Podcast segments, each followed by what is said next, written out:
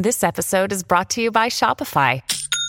Forget the frustration of picking commerce platforms when you switch your business to Shopify, the global commerce platform that supercharges your selling wherever you sell. With Shopify, you'll harness the same intuitive features, trusted apps, and powerful analytics used by the world's leading brands. Sign up today for your $1 per month trial period at shopify.com slash tech, all lowercase. That's shopify.com slash tech. Let's play Woke Wars! First question Are you doing the work? Um, I'm gonna go with like probably not. Hi, I'm Rachel Hampton. And I'm Madison Malone Kircher. You're listening to ICYMI, In case you missed it, Slate's podcast about internet culture. So, what are we starting with today, Rachel? we're starting with this video that I saw on TikTok the other day that has brought me so much joy. And very few things bring me this much joy. And so I simply must share it with you and with the ICYMI, The ICYMI guys. We're still working on that. But Jury's still out. what we're not working on is this video of this baby. This baby is like the platonic ideal of a baby, like the most beautiful cheeks, a baby of color, which we love, and just their mom. Whenever she sings "Watermelon Sugar" from the iconic Harry Styles song "Watermelon, Watermelon Sugar," sugar. the baby just says the next line, which is "Watermelon Sugar High," but. This baby just says it like they're saying hi to you, like hi. And it's just so cute. Watermelon sugar. Hi. Watermelon sugar. Hi. Watermelon sugar. Hi. Watermelon sugar. Hi. This video is perfect. I was very glad you sent it to me, even though you Yes. sent it to me well after my bedtime of 10:30 p.m. Well, I was like, if Madison is asleep, this will be a perfect thing to wake up to. And if she's not asleep, that's her fault. Both valid points. For our loyal ICYMI listeners, here is the pivot. Here's where we uh, we take you away from the little bit of candy we sprinkle in at the top, and we hit you with the the real meat of the episode. On today's show, we're going to be talking about the word that's on the tip of everyone's tongue these days. Even our listener, Nora, who wrote in asking about this. Thanks for writing in. That's right. We're finally talking about wokeness, wokeism, the wokerati, Coca-Cola. Not Coca Cola. I didn't even come up with that one, I swear. Well, I'll tell you this, guys. We have finally done it. We have reached peak wokeness. It's infecting our schools, it's infecting our culture. woke recruitment propaganda. Most people aren't ready to sign up for woke politics integrated into every aspect of their lives. We are going to today, as Caitlyn Jenner recently tweeted, wake the woke. I'm just fucking kidding because that's a nonsensical fucking sentence. Shouldn't we be putting the woke back to sleep? Some very bad metaphors aside, the word woke and the disparate sociopolitical trends that it captures have become perhaps the clearest fault line in the American culture wars. And we're going to talk about how we got here. How a word that originated in Black American slang, how did this word turn into a rallying cry for the right? And what do we do now that we're here? In internet parlance, should woke now be canceled? Oof, I'm so sorry I said that. Or can we, and by we, I mean the people who invented the word, salvage any of woke's original meaning? So, Madison, we have to start off by asking, as the token white woman of this podcast, where did you first hear the word woke? So, absolutely earlier than this, because in my mind, the timestamp on this is certainly too late for woke's growth and digression in cultural vernacular. But the thing that immediately comes to mind is Matt McGorry. the Orange is the New Black actor who then like rebranded himself as woke bay internet boyfriend, Oh my God. proto feminist dude. The phrase woke bay just unlocked so many like BuzzFeed listicles of like Yes.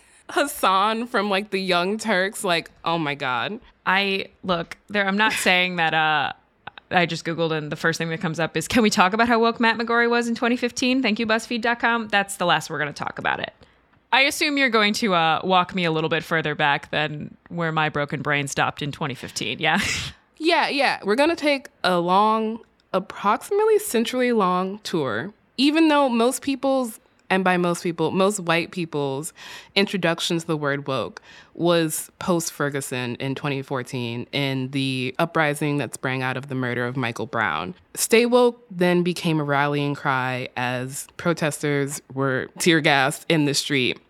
And it became this rallying cry. But it's a phrase that had been used in black communities for years before the emergence of Black Lives Matter. And so before we really kind of get into all that, I really want to give a shout out to Aja Romano at Vox. They wrote this incredibly detailed essay on the origins and history of woke in 2020, and I will be citing that extremely heavily here because it's just like you ever just read a piece and you're like, wow, the research the effort that went into this, I can see it just on the page. And so thank you so much. The pieces that uh, let you sleep better at night because you know you'll never have to take up the mantle because it's already been nailed. Yeah, exactly. exactly. But according to Romano, the earliest known examples of wokeness as a concept kind of revolved around the idea of Black consciousness, quote unquote, waking up to a new reality. And this dates back to the early 20th century and here Romano cites a 1923 call from none other than Marcus Garvey, who I'm not going to tell you who that is, you can look it up. And in this kind of collection of aphorisms, Marcus says, Wake up, Ethiopia, wake up, Africa. And it's this call to his listeners and to his readers to wake up to the kind of reality of what Black life is in 1920s America and in 1920s global politics writ large. So there's a real disconnect between the these original, very literal waking up roots of the word woke you're describing. What is like the next turn of the screw? So the next kind of usage of woke is in 1931 it's used in a song by blues musician Huddie Ledbetter, better known as Leadbelly. He uses it while he's kind of explaining the origins of a protest song he wrote about the Scottsboro Boys. And the Scottsboro Boys are nine black teenagers who were accused of raping two white women. The song is appropriately called The Scottsboro Boys. Alabama, and you better watch out. The landlord gets you gonna jump and shout. Gospel, gospel boys, they can tell you what it's all about. Cause them landlords, if they get you, boy, they gonna hang you. Go to Alabama, and you better watch out. The landlord gets you gonna jump and shout. Gospel, gospel boys. So while doing this interview about this song, he says the phrase "stay woke," which is maybe one of the earliest instances of the phrasing that we are now seeing in 2021 kind of being bastardized across the internet. And uh, you know, he showed me the Scottsboro boys, and I shake hands with him, so I made this little song about down there. So I, I advise everybody to be a little careful when they go along through that, but stay woke, keep their eyes open. Leadbelly's warning here is like extremely vital to understanding the kind of origins of the word woke. It is not this kind of state of constant political perfection, which I think is how a lot of people think of it these days. Staying woke. Twitter.com. Twitter.com, not just Twitter.com, like the highest places of like cultural production, the New York Times, like Caitlyn media, Jenner's brain, SNL, Caitlyn Jenner. Like people fully believe that wokeness is a political ideology. When if you look at what Leadbelly is kind of speaking to right now, it's a means of protection. It's a call to Black Americans to be aware of the many dangers of white America and extrajudicial racial violence, which were just rampant in 1931 and continue to be rampant in many ways. And so it's a warning, it's a call, it's not stay woke, as in you will know everything about any given topic at any given time. It is, in fact, saying you constantly need to be looking for new information and processing new information so that you can stay alive what you're describing is the mainstreaming of woke, but it seems like the word hasn't totally broken through yet. When would you say like it really becomes a mainstream term? So, really really mainstream probably around uh, like 2014 as I kind of said at the beginning, but the first kind of glimpse of it going mainstream is in 1962 with a New York Times piece by a black novelist named William Melvin Kelley. And the piece is titled, If You Woke, You Dig It. No Mickey Mouse can be expected to follow today's Negro idiom without a hip assist, which I love how long that title is. Let's bring back 27 word headlines. and so As Romano notes, this piece is ironically about how white America appropriates and bastardizes black vernacular. The call is coming from inside the house. like very prescient, but also just really indicative of how not new any of this shit is. And sometimes it's funny, but sometimes it's deeply insidious, including the way people use woke, which is now a way to kind of gesture at the community the word comes out of without explicitly saying so. Kelley, the writer who wrote that piece in the New York Times, also kind of makes an interesting point about the kind of subterfuge that's inherent in a lot of Black vernacular. And Kelley writes The language was used primarily for secrecy, exclusion, and protection. If your master did not know what you were talking about, he could not punish you, and you can maintain your ignorance or innocence. And that may be one of the reasons why woke kind of flew under the radar for so long between these usages in 1920 and 1962 and where we are now in 2021. So that's the 60s. Feels like we have a lot of ground to cover. What's next? What gets us into the next century? So, next stop, 2008, which, yeah, we're, we're going about 40 years into the future. But Erykah Badu releases a song called Master Teacher, and the refrain of that song is I Stay Woke. I stay woke. What if there was no niggas, only master teacher? I stay woke.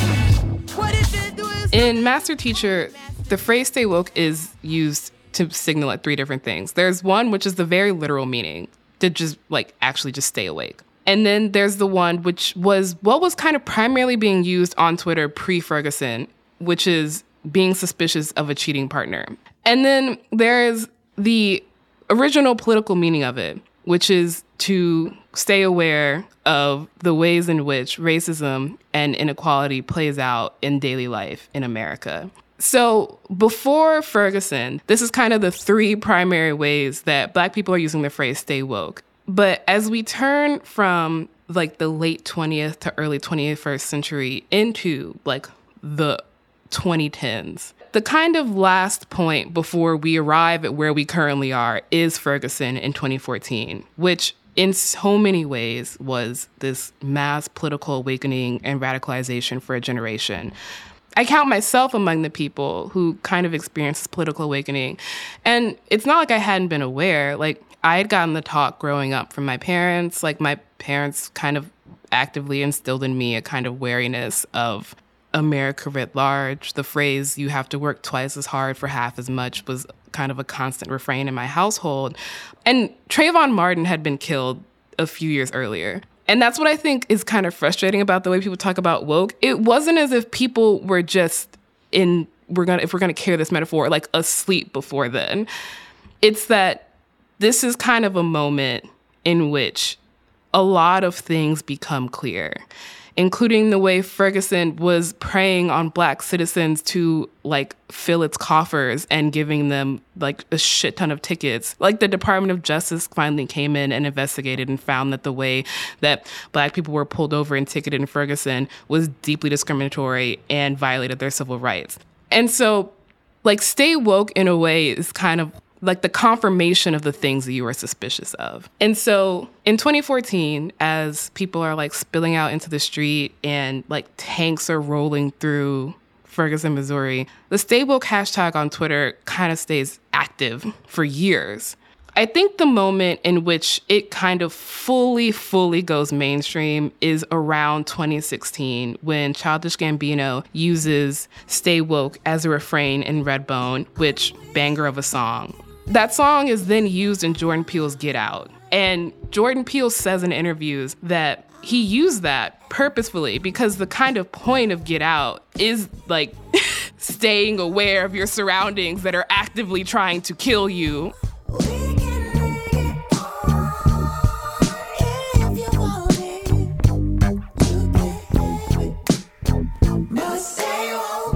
That's enough history. When we come back, we're going to dive into the deeply exhausting, very contradictory way that woke is now used. Something to look forward to.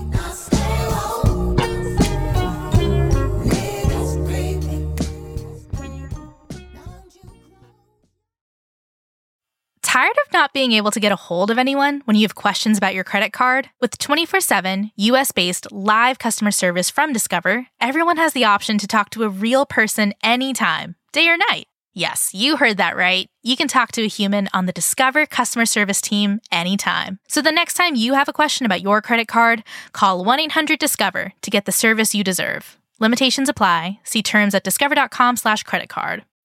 When you need mealtime inspiration, it's worth shopping Kroger, where you'll find over 30,000 mouthwatering choices that excite your inner foodie. And no matter what tasty choice you make, you'll enjoy our everyday low prices, plus extra ways to save, like digital coupons worth over $600 each week. You can also save up to $1 off per gallon at the pump with fuel points. More savings and more inspiring flavors make shopping Kroger worth it every time. Kroger, fresh for everyone. Fuel restrictions apply.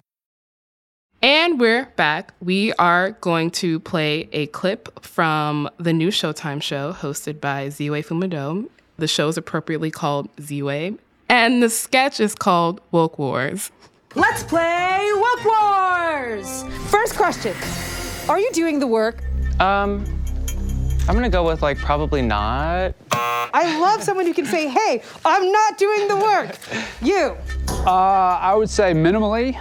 You know, my fiance is of Latina descent. She's kind of opened up my eyes to a lot of issues that I wasn't aware of prior to dating her. Hey, shout out to Latina wives.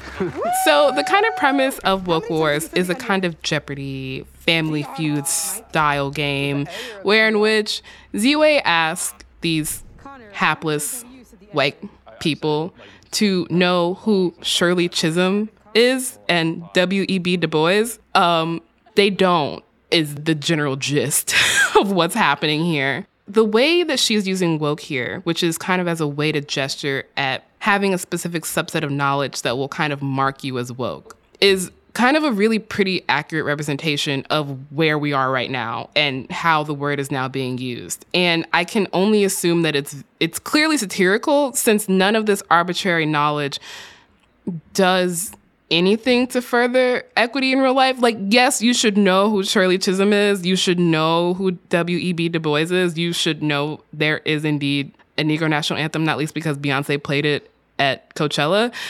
But it's kind of ultimately arbitrary knowledge in the way that most American history is arbitrary knowledge. And it's it doesn't really pertain to how you are quote unquote doing the work in 2021. Wait, you mean being able to recognize Colin Powell on site does not satisfy?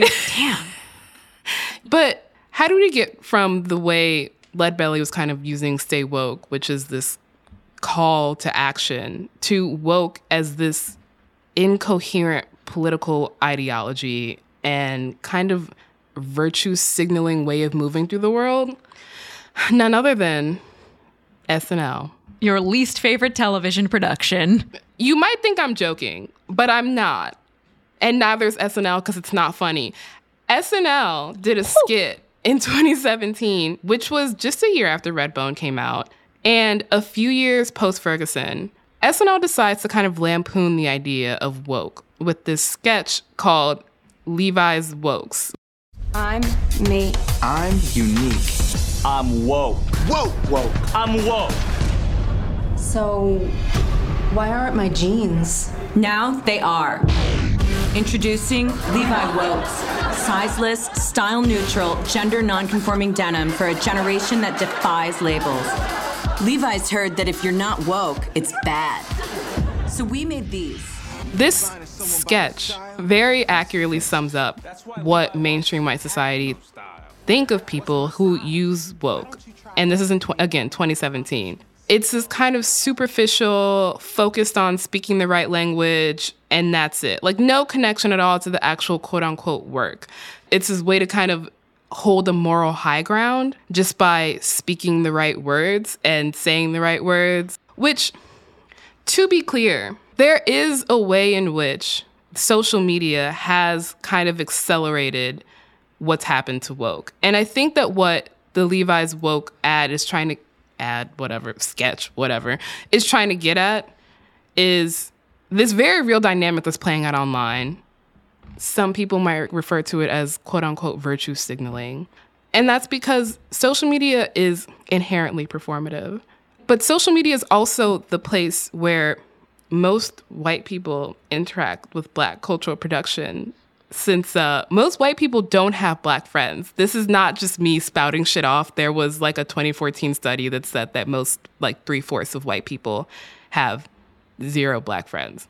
The thing is, though, if the only place you're seeing black vernacular is online, you're going to miss most of it because the thing about AAVE and most black vernacular and like most language in general is that a lot of it is nonverbal and it's contextual. And so if the only way you're seeing woke is online, you're going to see it as describing a set of easily like repeated behaviors rather than as a kind of way of moving through the world. Right. And if you're only seeing it online as a white person on the internet, like it'll be contextualized by the spaces that you frequent and by Mhm. the people that you, right? So, like, you're getting the usage of the word woke like twice, three times, four times removed. Exactly. People think that the internet is inherently democratic and like yes, sometimes shit filter like once shit filters up to the top level of popularity, like it's generally about like six degrees removed from like its actual creators. And so you might be seeing something that you may not have otherwise had access to because you don't have any black people in your life that are not like in service positions and being asked like you have to you're telling them what to do. But that doesn't mean you're re- you know what the fuck you're talking about. And it doesn't mean that seeing BuzzFeed calling like Hasan Piker or Matt McGorry, quote unquote, woke bay is the way that we should be using the word woke. And so, what you get from this constant like divorcing and decontextualizing of the word woke is this idea that wokeness is a thing that you can aspire towards. Not only aspire towards, but achieve. Attain, right. Yeah, exactly. And so you get this really kind of gross performance of racial consciousness that's just like all posture. In this way, woke basically becomes empty on both sides. And by both sides, I mean, I'm only talking about white people here, like both white people sides. So you get white liberals who think. sing you the song of my people. Uh, Is it Sweet Alabama? yeah, right. Whatever the opposite of lift every voice and sing is. Sweet Caroline. That's the song I was thinking of. Sweet That song gets Caroline. white people fucking hype. It is Sweet Caroline. You are absolutely correct. You put in the Neil Diamond and we just flock. But so anyway, woke basically becomes empty on kind of like both sides of the white people aisle. You get white liberals who think by doing a Pepsi commercial that appropriates protest imagery that they are quote unquote woke. Yeah, I brought that back up. A cursed bridge too far. and they think that's this way to like acquire woke points. But so this is the white liberal side. The other side is much worse. The the white liberal side's annoying and actively harmful in a few different ways. The other side it smells a little bit like fascism. So around 2017, 2018, I think this is actually kind of where I would assume Madison you're kind of getting I'm assuming you're seeing this happening online as well, is when we're starting to get white people who, again, had just heard this term like maybe four years earlier. They start turning against it. And not just turning against it, but turning against the idea of it. Because again, there is no coherent political ideology behind the word woke, and there never has been. But also use your words. Like the people who are using wokeness to capture all these fucking disparate political things happening are mostly writers who should have an ability to be able to tease out what exactly they're talking about, but it is in fact extremely convenient from a cultural war perspective to be able to use a word like woke to signal at approximately seven different things. And then there's also just the disingenuous of it all, where in which you say that wokeness is a political ideology, you're not talking about anything. You're talking about people who talk about race. And that just immediately brands you as a wokerati, a member of the wokerati. I don't actually know like how people use these words in grammatical sentences. I don't think they do.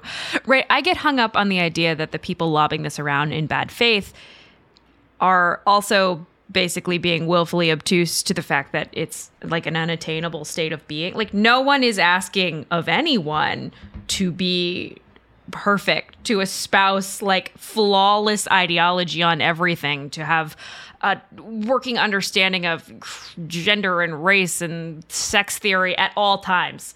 You could still be quote unquote woke if you if you ascribe to how that word works on Twitter in 2021. You could still be woke and say the wrong thing sometimes. In fact, you probably will. That is how learning and being in the world works. You're going to fuck up at some point. But obviously, the kind of cancel culture cabal has fully glommed on to woke and turning woke into this catch all phrase that people can look at and have a kind of hazy understanding of what you're gesturing at is bad for language, perhaps bad for democracy, definitely bad for the culture wars, the new frontier of which is critical race theory, which is going through the same turn that woke already went through. And when you say going through the same turn, you mean sort of being just reinterpreted and diluted into a toothless, meaningless set of phonemes. Yeah. I mean, no one knows what the fuck they're talking about when they're talking about critical race theory besides the fact that someone is talking about race. And every kind of discourse about race is now being termed critical race theory. And critical race theory is unequivocally bad in the modern conservative kind of imagination, as is anything that is termed woke. And so now we're stuck talking about what the fuck wokeness means in 2021 when we should have never been here because it's stupid. I do really apologize for uh, stepping into the good white person role of like, please give me homework, give me an action item, tell me something I can do. I mean, lest you think this is all just an online discourse between quote unquote young wokes and everybody else, this shit is spilling into state legislatures across the country who are actively trying to ban critical race theory, whatever the fuck that means. In my home state of Texas, that means that teaching the Texas War of Independence was not about slavery when it in fact was. That falls into the heading of critical race theory. This is something really important and it's going to affect what children are learning for the next few decades at the very least.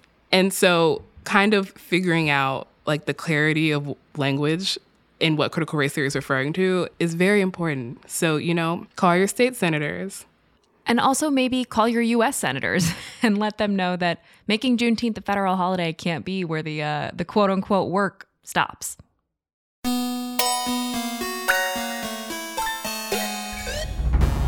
And that is the end of ICYMI, the education podcast. Reading Rainbow logo. Uh, no, but really, that is the show. ICYMI would not be possible without support from our listeners. Slate Plus helps us keep our show going. It means you get to listen to our episodes with no ads, and it costs just a dollar for your first month.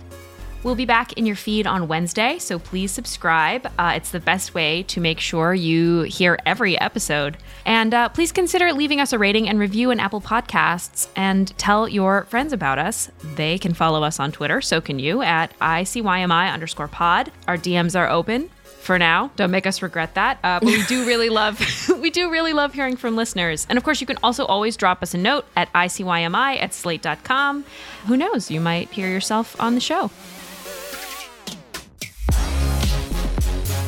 ICYMI is produced by Daniel Schrader and Jasmine Ellis. Our supervising producer is Derek John. Forrest Wickman, Allegra Frank are Slate's culture editors. Gabe Roth is editorial director of audio. See you online. Or not. What does fascism smell like?